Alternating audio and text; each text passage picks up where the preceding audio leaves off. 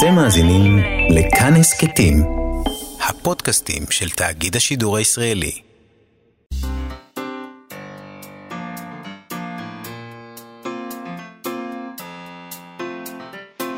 מה שכרוך עם יובל אביבי ומה יעשה לה. שלום, צהריים טובים, אנחנו מה שכרוך, מגזין הספר... הספרות היומי של כאן תרבות.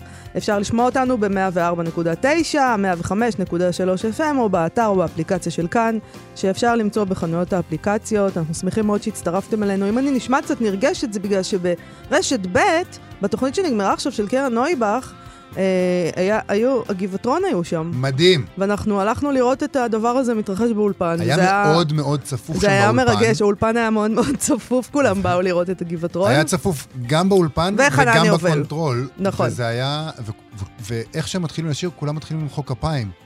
וזה עדיין עובד. זה עובד. איך זה עובד עדיין? זה עובד. זה עובד.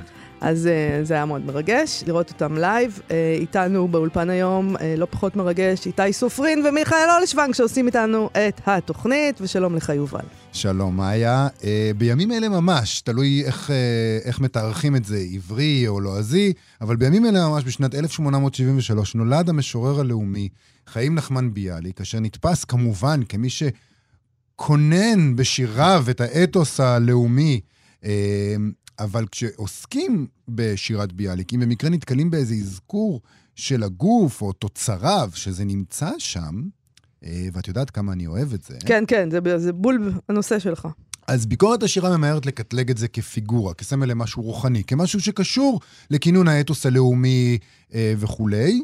אה, אבל אה, שווה רגע אולי להתעכב על הגופני כפי שהוא, גוף ממש גשמי שמייצר חומרים מכל מיני סוגים. גם אתה מתייחס לזה כפיגורה תמיד, כן? נכון. זה לא... זה נכון. זה מה שאתם עושים, אבל נכון. מתייחסים לכל דבר כאל פיגורה. אז... אה, מה שנקרא, אתם קוראים בין השורות במקום לקרוא את השורות עצמן. בדיוק. מהמם. אז זאת לפחות הטענה גם של דוקטור חמוטל צמיר בספר ביאליק בעל גוף, זה כמובן פרפרזה על סיפור, על הסיפור של ביאליק, אריה בעל גוף. לפחות פעם היו מלמדים אותו בבתי ספר, כולם היו לומדים אותו, נכון? כן. אני לא יודע מה קורה עכשיו. לא. Um, אז היא באמת אומרת שאנחנו צריכים להירגע עם זה, להתייחס לגוף כאל גוף ולהתייחס לתוצריו. עם זאת, גם היא בסופו של דבר, אה, כן, משתמש, היא עושה ניתוח של הגוף כגוף ושל תוצריו כתוצריו, ממש במובן, במובן הפיזי, אבל היא גם כן אומרת שבסופו של דבר צריך להתייחס לזה כסימבול. אני מדבר איתה על כל הפרדוקס הזה, היא מתייחסת לזה בספר, היא אומרת, זה פרדוקס. כשאנחנו מתייחסים על הלאומי ועל הגופני והאישי, זה פרדוקס שהציונות מראשית דרכה התרבותית אה, התחבטה איתו, והיה לה בעיות איתו, נדבר, איתו על כל, נדבר איתה על כל הדברים האלה, על גוף ועל דמעות ועל שאר נוזלים ומשמעותם העמוקה. עם מי עוד נדבר? נדבר עם ערן ליטבין שלנו, על צומת בילו, ספרי החדש של פרופסור אניטה שפירא, שמנסה להאיר באור חדש את תנועת הבילויים, שגם היא, יש לנו תוכנית מאוד ציונית לאומית היום, אה, ידועה בנרטיב הלאומי ש, שלנו כרכיב מרכזי בהגשמת החזון הציוני, וחבריה כחלוצים שהקריבו עצמם אה, לטובת הגשמת החזון הזה. אוקיי, אז כדי ל- לרכך קצת את הציונות הזאת, אה, אנחנו נתחיל עם העיתונאית והסופרת אליזבת וורצל, אה, מחברת רב המכר דורה פרוזק. אה, שמתה אתמול בגיל 52 מסרטן. אה, בעברית הספר הזה יצא בשנת 2002 בהוצאת פן בתרגום של אורי לוטן. אה, היא כתבה על הסרטן שלה בגרדיאן בשנת 2018 כך, וזה מקורי, כי לא, בדרך כלל אנשים לא כותבים ככה. אני שונאת כשאנשים אומרים שהם מצטערים בגלל הסרטן שלי, באמת? פגשתם אותי? אני לא אחת שצריך לרחם עליה, אני הנערה האכזרית. ועכשיו יש לי פריבילגיות של מישהי עם סרטן שלב 4. אני יכולה לגשת לראש התור עכשיו, אבל זה הרי תמיד היה ככה, אני אדם שנדחף בתורים, וזה אומר שפשוט הקדמתי את זמני. היא התפרסמה בגיל 27 בשנת 1994, כשהתפרסם הממואר, סוג של ממואר הזה, אה, דורה פרוזק, אה, שבו היא כתבה על הדיכאון שלה וההתנסויות שלה עם נוגדי דיכאון, ופרוזק, אה, כל התרופות נגד דיכאון לא היו כאלה שכיחות, אז זה התחיל הדבר הזה, שכולם פתאום לוקחים פרוזק. אה, ו- וגם בספר ההוא היא כתבה על, ההתנ... על הגועליות שלה עצמה, ההתנהגויות הגרועות שלה. במוסף הספרים של הניו יורק טיימס כתבו עליה אז שהיא סילביה פלט עם אגו של מדונה. די, די והתכוונו טוב. למדונה הזמרת. זה די טוב. אה, אחרי דורה פרוזק היא הוציאה ספר שנקרא בשם הנהדר Bitch, In Praise of Difficult Women, אה, שאני מניחה שאנחנו נתרגם את זה ככלבה בשבחן של נשים קשות. אה, הביקורות עליו היו מעורבות, ואחר כך היא הוציאה ספר, More Now Again, אה, עם טקסטים שלה, כל מיני טקסטים, מין מאמרים כאלה, על ההתמכרות לרטלין, על shoplifting, גניבה מחנויות, הברחת קוקאין לסטוקהולם, אה, והספר הזה כבר זכה לביקורות מאוד שליליות. טוני יאנג בגרדיאן כתב על האבסורדיות של הז'אנר הזה. זהו ממואר ובו וידוי של אדם שאין לו על מה להתוודות. זה גם יפה. זה מה שהוא אמר. זה יפה. אה, דנה קסלר כתבה עליו אה, כאן, בשנת 2002, כשהתפרסם התרגום לעברית. על ב- דור הפרוזק. על דור הפרוזק, כן. שקראו לו, באנגלית קראו לו Prozac Nation. את רואה? גם אנחנו זה- גם הפכנו זה את זה. קשור לבנייתה של הפרוזק. אומה. זה, זה נכון. תואם ל, ל, נורא חבל אה, שתרגמו את זה כדור הפרוזק ולא אז דנה כאומת קסלר הפרוזק. מתייחסת לזה בביקורת שלה, בואי נקרא קצת מתוך הביקורת הזאת. מ-2002, כן. אז היא מספרת, היא כותבת כך: כשיצא לאור לראשונה בשנת 94, היה Prozac Nation של אליזבת וורצל, אה, ספר חשוב שייצג נאמנה חתך מסוים של הדור שזכה לכינוי X. לצד יצירות תקופתיות משמעותיות, אחר, משמעותיות אחרות, כמו דור ה-X של דאגלס קופלנד, Nevermind של נירוונה, שלא לומר מכתב ההתאבדות המפורסם של קורט קוביין, וסרטים כמו Kids של לארי קלארק, או בשום מקום של גרג אראקי.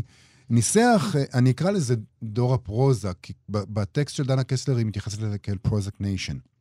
ולשם הנוחות נקרא לזה דור הפרוזק. ניסח דור הפרוזק בצורה אה, בהירה ואמינה כמה מאפיינים של צעירים אמריקאים, ובמידה רבה לא רק אמריקאים, באמצע שנות ה-90. גם אם יש להם הכל, ולוורטל בוגרת אוניברסיטת הרווארד, ללא ספק יש הכל, אין להם כלום, כי אין להם שום דבר להאמין או להיאחז בו. עם אקסטזי או הרואין, תלוי במודה, בקצה האחד, פרוזק בקצה האחר, וכמה שירים של אביב גפן באמצע, ניסה הדור הדפוק הזה להתמודד עם הריקנות של חייו. אליזבת וורצל הייתה במקום הנכון, בזמן הנכון ועם הטקסט הנכון, הטומן בכותרתו את מילת הקסם של אמצע ה nineties, מותג העל פרוזק, שמניותיו עלו עוד ועוד לאחר פרסום הספר, וגרפה את כל הקופה. ולא בלי צדק, כי בספרה האוטוביוגרפי היא מספרת בכנות ובמידת אקזיביציוניזם בלתי מבוטלת על ההתמודדות האישית שלה עם הדיכאון ומציאת תרופת הפלא שהוציאה אותה מהחרא. לא לתקופה ארוכה אמנם, אבל בכל זאת. דור הפרוזק היה לא רק מסמך היסטורי, אלא גם ספר מרגש ומשעשע. ההשוואה לסילביה פלאת' ולסלינג'ר, המודפסת על גב הספר, היא אולי מוגזמת, אבל נכונה ברגעים מסוימים, בהם היא מצליחה, בשילוב של כנות ומודעות עצמית, לתאר בבהירות מרשימה את המציאות היומיומית של מי שהכל סביבו נראה נורמלי, מלבד העובדה שהוא חולה בדיכאון קליני. היא כותבת על האיחור בפרסום הספר בפרוזק. אה, היא כותבת... פרסום הספר בעברית. בפרוזק. זה ממש עבד עליי, המילה הזאת פרוזק, זה נכנס לתוך המוח. כן. אה, כן, פרסום הספר בעברית. אז אה, היא אומרת שאלינו מגיע ספרה הראשון אה, עם שינוי קל בשם. כנראה על מנת להבהיר שהדיכאון שעליו היא מדברת אינו נחלת האומה האמריקאית בלבד, אלא מתרחש גם בשנקין, מה שנכון. לא ברור למה הספר מגיע אלינו דווקא עכשיו, ואני בספק אם זה קשור לעובדה שבעוד מספר חודשים יצא לאקרנים בארצות הברית סרט המבוסס על הספר. זה נכון לאז, כמובן, 2002. האיחור המשמעותי, כותבת, הוא בעייתי, מכיוון ששמונה השנים שעברו מאז שיצא הספר במקור הביאו איתן לא מעט שינויים באקלים התרבותי, כמו גם שינויים פרמקולוגיים ההופכים את הספר לפחות אפקטיבי ממה שהוא היה בזמנו, שהרי לא מדובר ביצירת מופת ספרותית, אלא ביצירה תקופתית מובהקת. אתוודה שכשקראתי אותו אז, מרקרתי בו משפטים מתוך הזדהות, דבר שאני בספק אם הייתי עושה היום. לא שבחורות בדיכאון הוא נושא שאיבד מהרלוונטיות שלו, אבל אם חולצות פלנל במ- במילא יצאו מהאופנה, אולי עדיף כבר להישאר עם פעמון הזכוכית. תשמע, זה לא היה קל להיות דור ה-X, אני מודה, אבל uh, אני חייבת להגיד שכשקראתי באמת את הספר הזה ב-2002, uh, לא קראתי את כולו, כי אחרי... אני- נגיד שקראתי רבע, השתעממתי מאוד. באמת? יכול להיות, מאוד. Uh, יכול להיות שאם הייתי קוראת את זה ב-94, אז באמת uh, זה היה משהו אחר, אבל יודע. ב-2002 זה כבר היה, זה לא החזיק. 94 קראתי מעריב לנוער, אני לא יודע. זה... אני, אני, אבל... יש בך איזה ליקוי התפתחותי, ללא ספק. למה? זה התאים לגיל. אני לא הייתי יכול לקרוא את זה, לפי דעתי, בגיל 14 לא, ולהזדהות. 14 לא. אה, נכון. אתה קצת- לא אשם. אני לא אשם. קראתי לא. דברים אחרים והזדהיתי, אבל לא את זה. קופיקו? ו- אה, לא, מעריב לנוער, על בנים ועל בנות. אוקיי. אבל uh, אני חייב להודות שאני לא קראתי את הספר הזה בכלל, גם לא בדיעבד. לא נורא. Uh, ועכשיו כשאת אומרת שאת נטשת אותו אחרי רבע, אני באמת אומר לעצמי, הכל בסדר. לא. לא הפסדת כלום.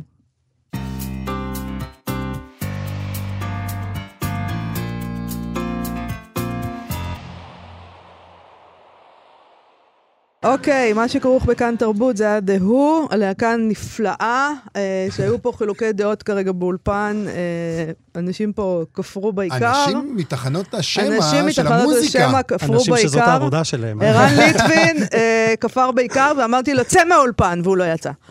אוקיי, אבל אנחנו לא נדבר על זה עכשיו. אה, ערן ליטבין מכאן ג' קרא את ספרה החדש של פרופסור אניטה שפירא, צומת בילו, שיצא בהוצאת עם עובד, אה, והיא בעצם, אה, קרא- היא, אניטה שפירא, לפי מה שאני מבינה, קראה את חליפת המכתבים בין דוקטור חיים חיסין, יעקב צ'רטוק וולדימיר דובנוב, מאנשי בילו. ומציגה איזה רבדים חדשים בתיאור של התנועה הזאת. שלום לך שוב, ערן. ליטבין, הכופר. אז אה, תשמעו, יש כאן אה, אה, ניסיון לספר אה, בצורה נוספת את הסיפור של הבילויים. בעיניי זה תמיד אה, נורא מעניין, איך אתה לוקח סיפור שכבר נדמה לנו שאנחנו כבר מכירים, אנחנו בדרך כלל לא מכירים את הפרטים, אנחנו רק יודעים להגיד הבילויים, ומנסה להסתכל על הדבר הזה מזווית חדשה בעצם. אנחנו ב-2020, אנחנו מדברים על אנשים שבאו לכאן ב-1880 ומשהו, מה, מה, מה עוד אפשר להגיד על זה? אה, ואניטה שפירא עושה כאן מהלך מאוד מעניין בעיניי. היא בעצם מספרת את הסיפור דרך אה, מבט, אה, דרך התכתבות של שלושה אנשים, שאז הם היו אנשים מאוד מאוד צעירים, בגיל העשרה המאוחרות ובתחילת העשרים שלהם, ומנסה להבין דרכם את, גם את הלך הרוח וגם אה, איך הדברים התנהלו כאן. למה היא בוחרת דווקא בהם? אמ, יכול להיות שבגלל שיש התכתבות משולשת כזאת, זה, זה, זה, זה עשה לה את הבינגו הזה. האנשים האלה גם בדיעבד, הם, הם, גם, להיות. הם גם אנשים שבדיעבד נהיו אנשים חשובים, וזה כמובן טוען את זה בעוד משמעות, אבל גם אם הם לא היו, זה עדיין היה בינגו. כי, כי אתה לוקח מכתבים שהם דבר נורא נורא אישי, ואתה מביא אותם ומספר דרכם איזה סיפור של תקופה, וזה נהדר. כמה זמן נמשכת חליפת המכתבים הזאת? הם, עשרות שנים, זאת אומרת, הם, אה, הם מכירים ברוסיה, אה, והם אה, מחליטים לעלות לארץ באיזה רעיון ציוני של ללכת ולכבוש את הארץ. מדובר באנשים מאוד מאוד צעירים, הם מרגישים שרוסיה לא מחבקת אותם, יש אנטישמיות, והם רוצים לבוא לארץ. והם... תראו, אין כאן כלום בש... בתקופה הזאת. העלייה הראשונה זה אין כאן... אין כאן כלום, אין, אין יסודות ל- לשים את הרגל. זה, תחשוב כמה, כמה חלוצי ומופרע זה, ששלושה אנשים צעירים מרוסיה באים למדבר הזה. אז ספר, מה. מה, מה יש שם במכתבים האלה? אז הם, באים, הם באים לכאן, והם uh, מתחילים לחפש את עצמם, והם uh, רוצים לבנות uh, יישוב קהילתי, uh, ומתחילים לדבר על זה ולדסקס על מה צריך להיות ומה צריך לעשות, והברון לא תומך בהם. ובלי תמיכה של ברון או פטרון אחר, אין לך שום אפשרות להתקיים כאן, הוא ממש ה, התנאי לאם אתה מצליח או לא מצליח. והם שלושתם עוזבים חזרה לרוסיה. כל, כל הבילויים שאנחנו מדברים עליהם, מדובר ב-50 אנשים, זאת אומרת שאנחנו אומרים, הבילויים, זה נשמע לנו כמו איזו תנועה מטורפת, מדובר ב-50 איש. מאוד מאוד חלוצים, מאוד מופרעים במובן מסוים, לבוא לכאן בלי שום הכנה משוגעים מראש. לדבר, כן. ממש אבל. על, על גבול החוסר אחריות גם, על זה. לא, אבל הם אנשים צעירים, זה הגיל... כן, אה, נכון, ל- זה- זה הגיל של חוסר נוער אחריות. הגבעות, זה... זה, זה הנוער הגבעות של אז. ושלושת החבר'ה האלה חוזרים לרוסיה, כי הם, הם לא מצליחים להתקיים כאן. ואז יש אה, דבר נורא מעניין, הם מתחילים להתכתב, כל אחד חוזר למקום אחר ברוסיה, ואז יש את הדבר הזה שלאה גולדברג אה, הגדיר אותו כ- כאב שתי המולדות. רוסיה כבר לא רוצה אותם, הם יהודים, הם לא, לא, לא נותנים להם הרגשת שייכות. ארץ ישראל פלטה אותם, לא קלטה אותם, לא נתנה להם את הצ'אנס הזה, והם בדיסוננס הזה, וכל אחד שם הולך לכיוון אחר. וזה נורא נורא מעניין, כל אחד מה הוא עושה, וכל הזמן יש מכתבים ביניהם. וחלק גדול מהמכתבים אומרים, אה, אל תחזרו לארץ ישראל, כי יש כל הזמן איזה דיון, מה עושים, מה צריך לעשות. אה, חלק מהאנשים באו לכאן בתור איזה פשרה, רובם הלכו לאמריקה בכלל.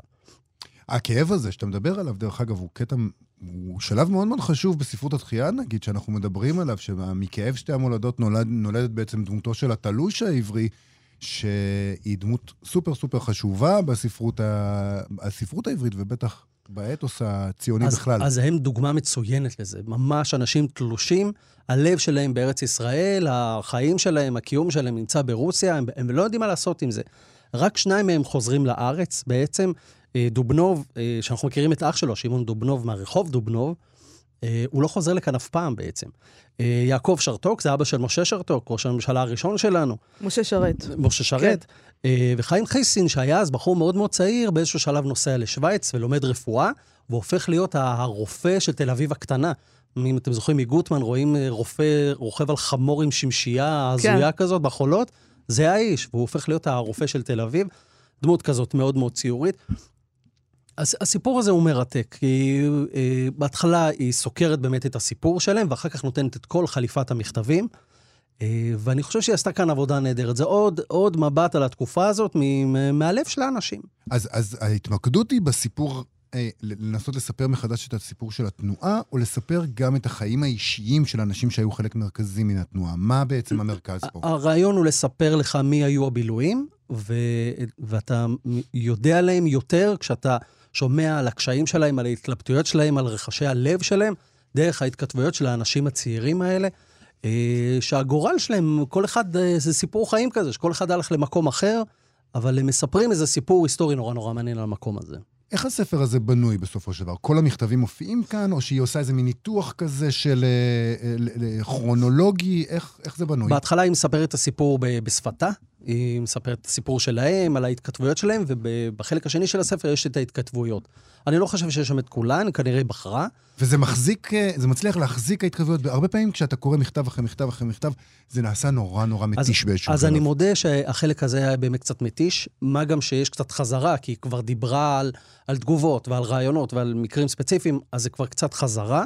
אבל כמסמך, זה מסמך שעומד בפני עצמו, והיא כותבת נורא נורא מעניין. היא מצליחה לספר סיפור, זה נורא קשה כשמדובר ב- בהיסטוריה. איך אתה מכניס מיץ לדבר הזה ולא הופך את זה למשהו יבש? אבל, והצליחה. זה, אבל היא מספרת סיפור שונה על הבילויים ממה שסיפרו לנו עד היום?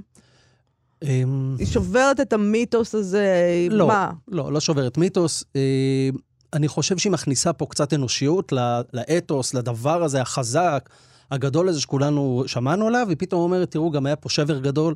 האנשים האלה לא מצאו את עצמם, חזרו למולדת שלהם, אחרי זה חזרו לכאן שוב. חלקם. חלקם, לא כולם חזרו. עצם אולי- העובדה שחלק מהבילויים לא חזרו, אני מניח, אה, שזה משהו שכמעט לא, לא נרשם אצלנו כשאנחנו מדברים עליהם. נכון. אנחנו, אנחנו בדמיון, ה- ה- ה- ה- בנרטיב הלאומי שלנו, אנחנו מדמיינים אותם כאנשים שבאו, ונשארו. הפריחו את השממה, נשארו. זה נכון. היא מדברת פה גם על ירידה, גם על אנשים שחזרו. אגב, דיברנו על התופעה הזאת גם בספר שהבאתי אז, אה, של מכתבים של נשים מעין חרוד, שגם שם דיברו, בעיניי פעם ראשונה, כי אני לא שמעתי את זה לפחות, אבל אולי אני לא יודע, על נשים שפשוט לקחו את הדברים מעין חרוד וחזרו חזרה לרוסיה, או נסעו לארה"ב. כן, זה משהו שאני חושב שהוא לא נמצא אצל כולנו, שלא כולם החזיקו כאן מעמד.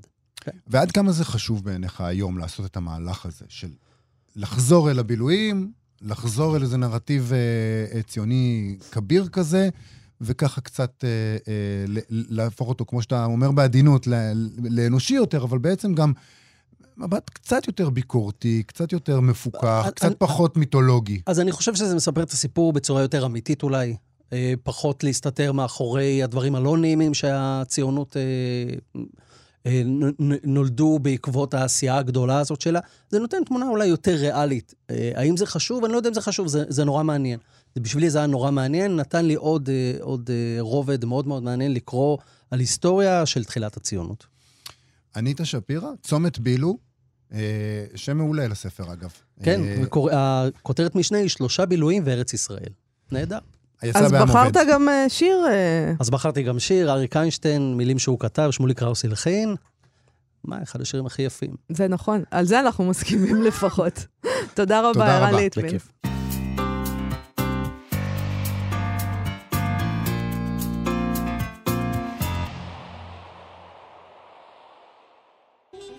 מה שכרוך בכאן תרבות חזרנו. אנחנו ממשיכים עם האתוס הציוני.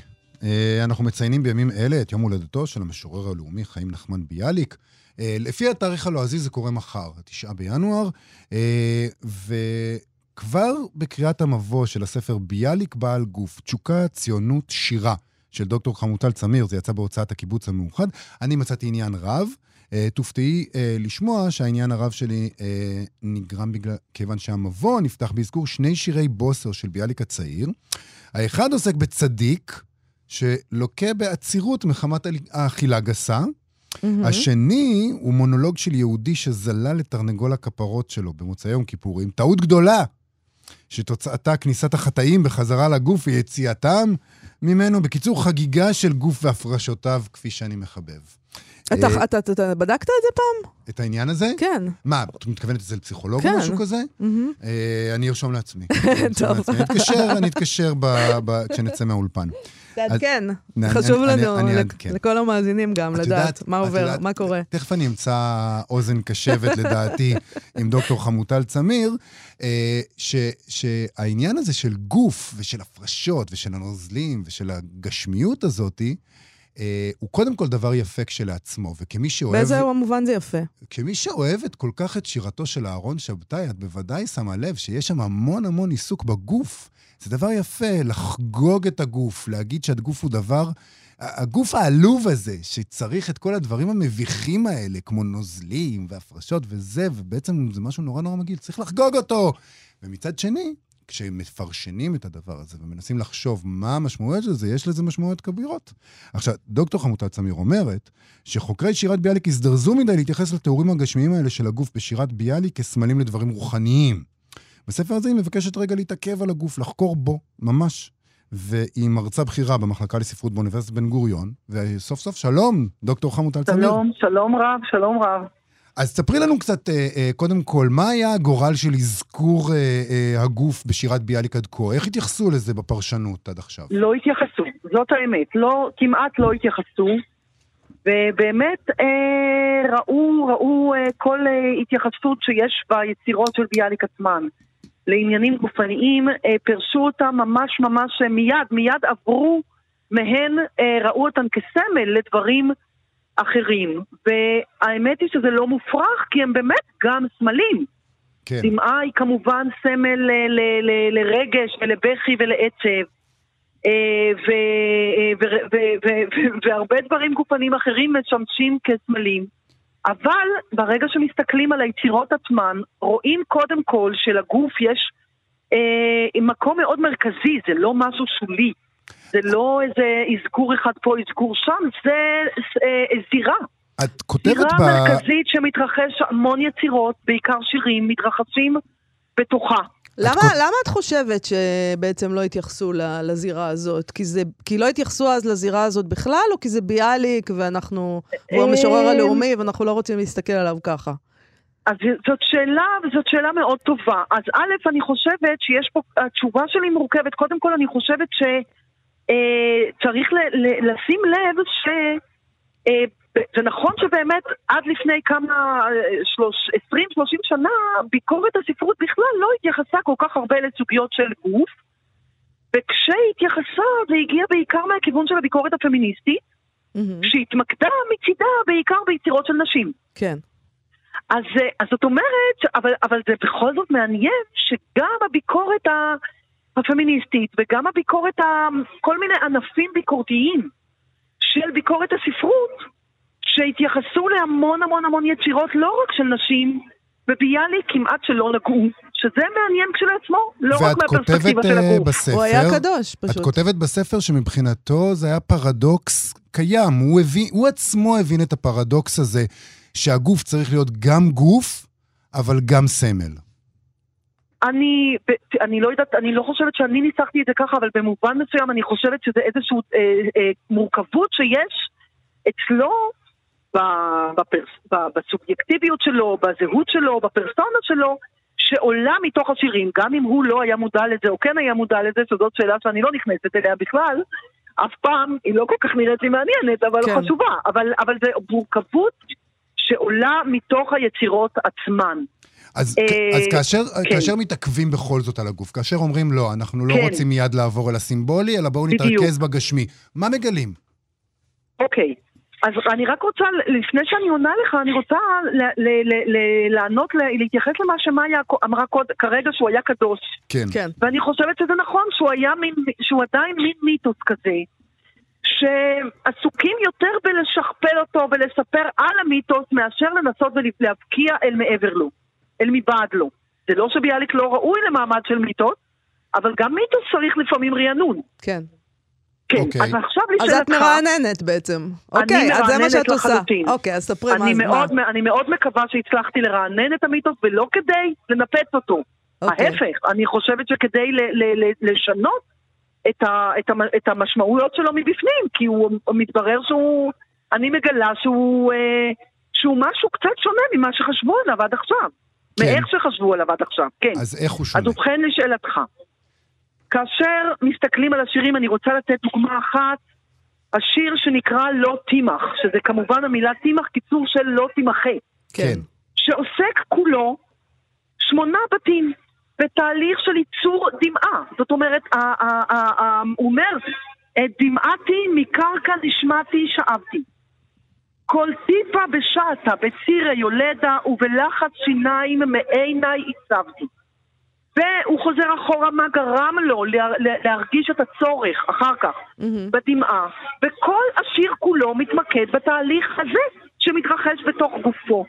תהליך של ייצור של דמעה, כל הגוף כמעין בית חרושת שעוסק. בלייצר כן, דמעה, יפה. ו... ומיד ברגע שנוצרת הדמעה, נקלעת פה, הדמעה נקלעת לדילמה. וה- והדובר נקרא פה, נקלע לדילמה שחוזרת שוב ושוב ביצירות שלו. מה לעשות עם החומר הזה שנוצר כרגע, שאני ייצרתי כרגע, שזה הדמעה? האם לתת לה לצאת, שזה גם מה שהדמעה עצמה מטבעה שואפת לצאת מבפנים החוצה, או לשמור אותה בפנים?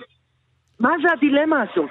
עובדה היא שכאשר הדמעה יוצאת, זה קורה בבית השלישי בשיר, בעצם היא יוצאת במקום דם. מרוב שהלב שלו נרקב, הוא לא הצליח להתאפק, ובמקום דם יצאה לו הדמעה. והוא מבכה ומקונן את זה שהיא יצאה מוקדם מדי. וזה בזבוז, וזאת, וזה אובדן. עכשיו, ואחר כך הוא מנסה לייצר עוד דמעה, ושנייה אחת, בסופו של דבר בבית האחרון, שאותו אם אפשר לקרוא, הוא אומר, אך מה אמין אנוכי? כי נבי עוד נקים, עוד נקים נביא, שיוריד לעיני העולם עוד דמעה, והרעים עוד קינה, להרגיז שחקים, ואחז כל בשר פלצות נשימה. כלומר, הדמעה צריכה לצאת באופן שיחולל איזשהו שינוי במציאות. ודמעה כזאת יכול להוריד נביא. נביא. כמובן שהוא גם רומז פה לעצמו. כן, הוא אומר, יבוא- בעתיד. יבוא עוד מישהו, זאת אומרת, אני נביא ויבוא עוד נביא, זה מה שהוא בעצם או אומר פה. שאני אהיה הנביא לאט לאט, זאת אומרת, יש פה איזה תהליך הכשרה של עצמו אוקיי. כנביא, זאת כן. גם אפשרות, כן? אוקיי. אבל אבל כמובן שההתעכבות הזאת על הדמעה ועל הגוף שמייצר אותה, ו- ובאמת כן. כל המנגנון הזה, המאוד מאוד גופני שהוא מתאר, בסופו של דבר, כשאנחנו מדברים על דברים כמו נביא ו- ושינוי בעולם, מיד זה מעביר אותנו לרמה הסימבולית גם. זה נכון, זה נכון. הרמה הסימבולית נוכחת תמיד אצל ביאליק, הוא משורר ששייך לזרם, אה, אפשר להגיד, הפואטיקה שלו, עם מה שנקרא נאו-רומנטי, גם נאו-סימבוליסטית, בהחלט. יש המון המון סימבוליות, אבל צריך לשים לב, הוא זה שעושה את המעברים האלה. הוא זה שמייחס לדמעה או לניצוץ שהוא מייצר בשירים אחרים, או לכוח שהוא מייצר בשירים אחרים ולאלימות שהוא מייצר בשירים אחרים, הוא זה שמייחס, שמייחס להם משמעות סמלית במובן הזה שהם צריכים לחולל איזשהו שינוי במציאות. לח, ל, ל, ל, אני קוראת, אני חושבת שזה משהו שדומה להפריה של העולם, של המציאות, ולדעתי אפשר לראות שזה בעצם נועד לחולל, לחולל איזו הפריה שהיא, שתוביל להולדת האומה. אז הוא זה שמעביר את המשמעויות הסמליות, או, הסמליות, או מתאים את החומרים שהוא מייצר במשמעויות סמליות, אבל זה לא תפקיד שלנו לעשות את זה מראש כדי, ובאופן שמאפשר, שגורם לנו להחמיץ את כל הד- הדרמה הזאת. ובעינייך גם הדבר הזה הוא מאוד מאוד uh, מתאים לתפיסה של ה- ה- של הציונית, של הגוף הזכרי. זה משהו שהוא מאוד מאוד קשור לגבריות זה נכון, הוא הופך את עצמו לכזה. הוא רוצה להפוך את עצמו לאב, למישהו שמוליד, אבל מוליד באופן מטאפורי. אב מטאפורי שמוליד אומה. להבדיל, וכאן אנחנו נכנסים לחלק השני של הספר שלי, שזה קשור, להבדיל מאב ביולוגי שמשתוקק לאישה כדי בסופו של דבר להוליד איתה ילדים ביולוגיים. זאת אומרת שהתיאור הזה לאישה, הוא משהו כן. אחר. זה משהו אחר, וזה זה החלק השני של אותה דרמה. זה החלק השני והמשלים. ובעצם אני חושבת שאת, שב, שבעצם מה שעולה מהיצירה של ביאליק זה שאת כל מה שקשור במיניות הקונקרטית, בתפוקה הקונקרטית שלו לאישה, זה משהו שנידון להיות מאוד מאוד מסובך. אה, בגלל שהוא בעצם צריך להקריב את זה לטובת המיניות המטאפורית והולדת האומה. ההולדה המטאפורית של האומה, המעמד שלו כאב במובן של מנהיג, כן, למען זה הוא צריך להקריב. ולכן השירים שלו שבהם הוא מתייחס לאישה, שהוא מתאר אה, מיניות ויחסי מין ואהבה רומנטית, כל מיני גוונים וסוגים שונים של דרמה אינטימית, רומנטית, מינית, בעצם זה אה, תמיד איזושהי דרמה שנידונה לכישלון. בגלל שאני טוענת שזה בגלל שבעצם הוא אה, רוצה להקריב את המיניות הקונקרטית לטובת המיניות המטאפורית הלאומית. מעניין שהוא- אם זה, אגב, עניין של רוצה, או שאין דרך אחרת. זאת אומרת, אם אתה, אתה צריך לבחור, אתה צריך לבחור במיניות אה, כזאת או כזאת. בחיים, אני- אולי בחיים אני- האלה אין דרך אחרת. אתה רוצה לבחור במיניות אה, אני לא יודעת, בחיים מטאפורית, של. ביאליק כנראה שאין דרך אחרת, אבל אוקיי. אני אבל שוב, אני במובן, לא... זה מעניין גם, זה קשור למה שאת אומרת, מאיה, במובן הזה בעצם, הוא אומר לנו שהפרשנות שאנחנו עושים לו כמשהו אה, סימבולי, היא הפרשנות הנכונה. הוא אומר, תראו, בשירים שלי, הגופני, הקונקרטי, המיני, בין גבר לאישה, נ, צריך אה, להיכחד בעצם לטובת הסימבולי, נכון, בדיוק כמו נכון, שאתם אבל עושים הסימ- בפרשנות שלכם. אה, זה נכון, אבל גם את. אבל, אבל חשוב לשים לב שהוא עצמו מוליד את הפרשנות הסימבולית, מייצר אותה. את אומרת לא לא- לדלג על השלב הגופני, לא צ- לדלג כדי להבין כי את בדרך הסימבולי השלב- עד השלב הסוף. הזה אנחנו מבינים את הדרמה שבמסגרתה הוא אה, מייצר באופן גופני, אפשר להגיד, גם את הסימבולים. גם דוקטור- את ההולדה הסימבולית. לכן אני חושבת שהפרשנות, הפרשנויות עד כה החמיצו לחלוטין את הדרמה הזאת. אז עכשיו אה, אה, יש לנו את הדרמה כן. הזאת, אה, דוקטור חמוטל צמיר, תודה רבה לך גוף, על זה. שם. ביאליק בעל גוף. כן, זה לא כמובן דיברנו על השם. על שם ספרו, על שם נכון. סיפורו אריה בעל גוף. נכון. נכון. כן. יצא בהוצאת הקיבוץ המאוחד. אה, תודה כן. רבה לך על השיחה הזאת. תודה, תודה רבה לכם, דוקטור חמוטל. צמיר, תודה. להתראות. תודה רבה, תודה, ביי ביי.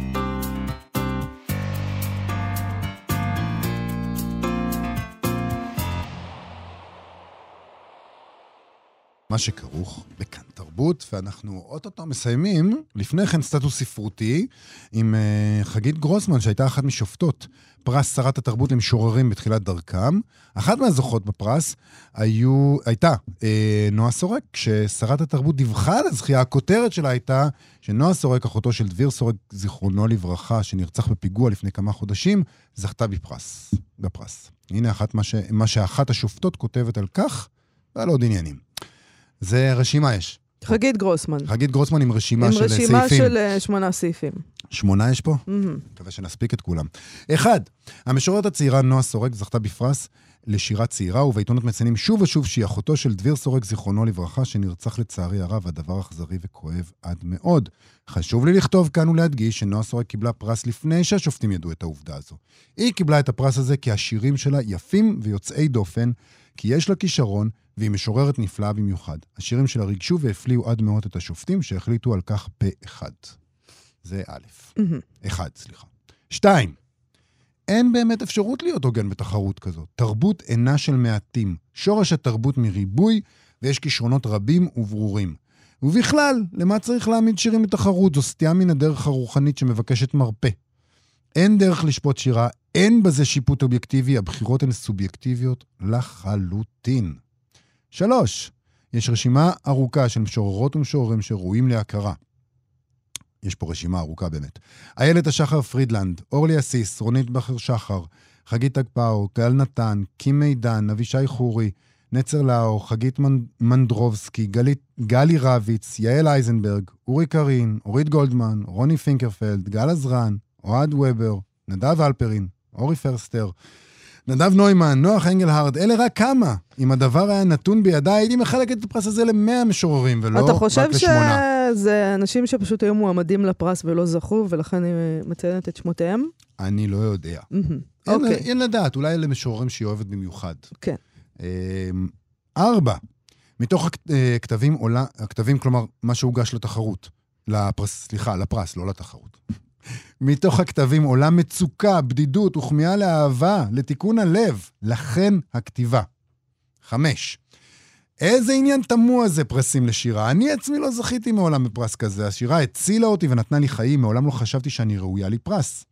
תמיד נמשכתי לקצב אחר של פעימות הלב, לצדק, לאמונה, שאפשר לחיות אחרת. שירה אינה תחרות ריצה, היא בית חולים. היא במה חופשית, היא תיאטרון, היא רמז דרש וסוד. היא הכיסוי על התהום, וכמה שהתהום עמוקה, כך נחוצה עוצמה גדולה יותר להינצל, והשירה נשמעת בתדהמה עמוקה ומהפנטת ומוציאה מן הגוף אנחת התפעלות. שש, משוררים צעירים כותבים על אמותיהם, הם קוראים לה לבוא. האם היא לרוב הדמות המרכזית בשירה הצעירה, נטישת האם, אכזבת האם, הצורך הקיומי בנוכחותה, שברון הלב, הרחמים, החמלה, הפצע שהיא גמרה, גרמה, או שגרמו לה. האם יכולה להיות ילדה או מלאך, יצור תלותי או מושיע? השאלה היא תמיד איך כותבים את הפצע. שבע, מה שהכריע את החלטות השופטים הייתה בשלות היצירה. דעו להבא לשלוח כתבי יד מוכנים. מן השנה הבאה ההגשה תהיה רק לכתבי יד שכבר יצאו לאור כספרים. שזה, אני חייבת לומר, אה, דרך מאוד מאוד משונה של משרד התרבות להודיע מה הולך לקרות בשנה הבאה. לבשר על שינוי בתקנון. לבשר על שינוי תקנוני, כי צריך שינוי, כי פה אה, זכו גם אנשים שמעולם לא הוציאו ספר והגישו רק כתב יד, כמו נועה סורק, למשל. שכולם מתהדרים בה ועכשיו אנחנו אה, מודיעים שזה בדרך מאוד משונה, שבשנה הבאה זה הולך להשתנות. ואולי, ואת. יודעת, אולי, זה- אולי משרד התרבות לא עומד מאחורי ההצהרה הזאת, אנחנו לא יודעים, היא פשוט כ- ככה הודיעה. כן. אה, להקריא גם את שמונה? אה, עזבי לא, את שמונה. שמונה אין צורך. אה, טוב, אני רוצה להתייחס, פשוט אין לנו זמן. אה, לא שסעיף 8 אינו סעיף מאוד מאוד חשוב, אבל אני חושבת שאדם אה, שחושב שאין דרך להיות הוגן בתחרויות מהסוג הזה, אה, ושתוהה למה בכלל צריך להעמיד שירים לתחרות, כי זו סטייה מן הדרך הרוחנית שמבקשת מרפא כמובן, אה, אולי צריך באמת אדם כזה להתמיד בדרכו הרו- הרוחנית, ולא לשפוט בפרסים. אה, אולי הוא לא האדם המתאים ביותר, אה, כי יש גם איזה עניין כזה שנקרא לקחת אחריות על דברים מהסוג הזה. אתה, את לא יכולה לשפוט בפרס, ואז לבוא ולומר שבעצם כולם ראויים, ובעצם למה צריך בכלל פרסים, וזה או שאת שופטת או שלא, וזה בסדר גמור, אנש, אנשים יכולים להגיד, זה לא מתאים לי, אני לא רוצה לשפוט, אני לא מאמין בתחרויות, כל הכבוד. באופן עקרוני אני את לא מסכים יכולה איתך. גם לעשות את זה, וגם אחרי זה לא לעשות את זה. היא רק אומרת, לא, באופן עקרוני אני מסכים איתך, אבל היא אומרת, הבחירה היא סובייקטיבית. השיפוט הוא סובייקטיבי. שזה נכון. זה תמיד נכון, מה זה נכון, קשור? אבל היא לא, היא לא אומרת רק את זה. בתחרות ריצה, השיפוט הוא לא סובייקטיבי. לא, אבל זה לא תחרות. יש, יש ספרים, יש טעם, יש שופטים שיש להם טעם, והם בוחרים איזה שהם בחירות, אבל זה לא מה שהיא אומרת. היא אומרת, השיפוט סובייקטיבי, ומה שאני אומרת לכם זה שכולם היו טובים. ובמקרה. בחרנו את זה ולא את זה. זאת סליחה. הבעיה. הייתי רוצה לחלק למאה משוררים, זאת כן, הבעיה. אה, פשוט אה, לא יכולתי, כי היו לי רק אה, שמונה, אה, שמו, שמונה מענקים, אז לא יכולתי לתת. נכון. באמת, איזה קשקוש. הקיצון של הטענה הזאת שלה זה באמת שכולם טובים ושאין דרך לשפוט, וזה באמת... מק... אל יש... תשפטי. לא, וגם יש. יש שירים טובים שראויים לפרס. וגם לא כולם טובים. ויש שירים רובם גרועים. לא טובים, בוא יש, נודה בזה. כן, המון המון שירי, ספרי שירה מתפרסמים בישראל. אנחנו יודעים את זה, אנחנו חוזרים לזה שוב ושוב. חלקם לא ראויים לפרס. טוב, אה, בואו נמליץ על אה, כמה אירועים. אה, כן. כי אנחנו צריכים, אוקיי. אז יש לנו כזה דבר. היום, היום, בשעה שמונה בערב, במועדון EPGB, רדיו EPGB, יש דבר כזה. יתקיים אלתרבר. כן. משתה ותחרות שירה ברוח אלתרמן, אה, מופע מחווה לשירת היין ולתרבות השתייה של אלתרמן וחבריו ברוח כסית. תתקיים שם תחרות שירה מבוסמת, כולל זוכה או זוכה שיוכתר או תוכתר כמשורר או משוררת המפיות של תל אביב. אני הוספתי את כל אהבתי, הזה. אהבתי את המגדריות הזאת המפתיעה. רגע, בוא נראה אם יש נשים בכלל במשתתפים. יש נשים. אוקיי, השתתפו רחל גוטסמן, יפה, עומר ולדמן, אוריאן מוריס, נביד בראל, גבריאל מוקד, ג'רמי פוגל, שרי שביט ועודד כרמלי כמובן. אה, הבלתי נילא, אני נכון. מרשה לעצמי לומר. אה, אה, תכף תראי כמה הוא בלתי נלאה. בבקשה. כי מחר, יום חמישי, שוב, באותו מקום, אותה שעה, רדיו EPGB, בשמונה בערב, תתקיים גם ההשקה לספר מחצית חביוני של שני פוקר, שיצא בהוצאת אבה להבא. גם הוא, כמובן, מפועלו של המשורר, כפי שאמרת, בלתי נלאה, עודד כרמלי שערך את הספר. אה, זה, שוב, ממש אה, אות, אות, אותם חבר'ה, אבל במקרה משתתפים אחרים. אה, איך זה יכול להיות אותם חבר'ה, אבל במקרה משתתפים אחרים? כי עודד כרמלי... זה אין דבר כזה. הוא מין- זה כזה, או שזה אותם משתתפים, או שזה לא אותם משתתפים, אז, יובל. אז, אז אני רוצה להגיד שעודד כרמלי. אם, אם להשתמש אה, בז'רגון שכרמלי, איש החלל, היה משתמש, הוא מין שמש שכזאת, שמסביבה סובבים כל גרמי השמיים, ובמקרה הזה, שני פוגר עצמה, וגם שרון אס, עמרי לבנת, ראואל שואלי ועלמה פוגל. זה עלמה פוגל, כן, עלמה, יפה. עלמה. אה, תודה רבה לך שעשית איתי את התוכנית, אה, יובל. תודה לך אה, שהיית אה, תודה נכונה רבה. מגדרית. תודה רבה גם לאיתי סופרין ומיכאל אושבנק שעשו איתנו את התוכנית. להתראות. להתראות.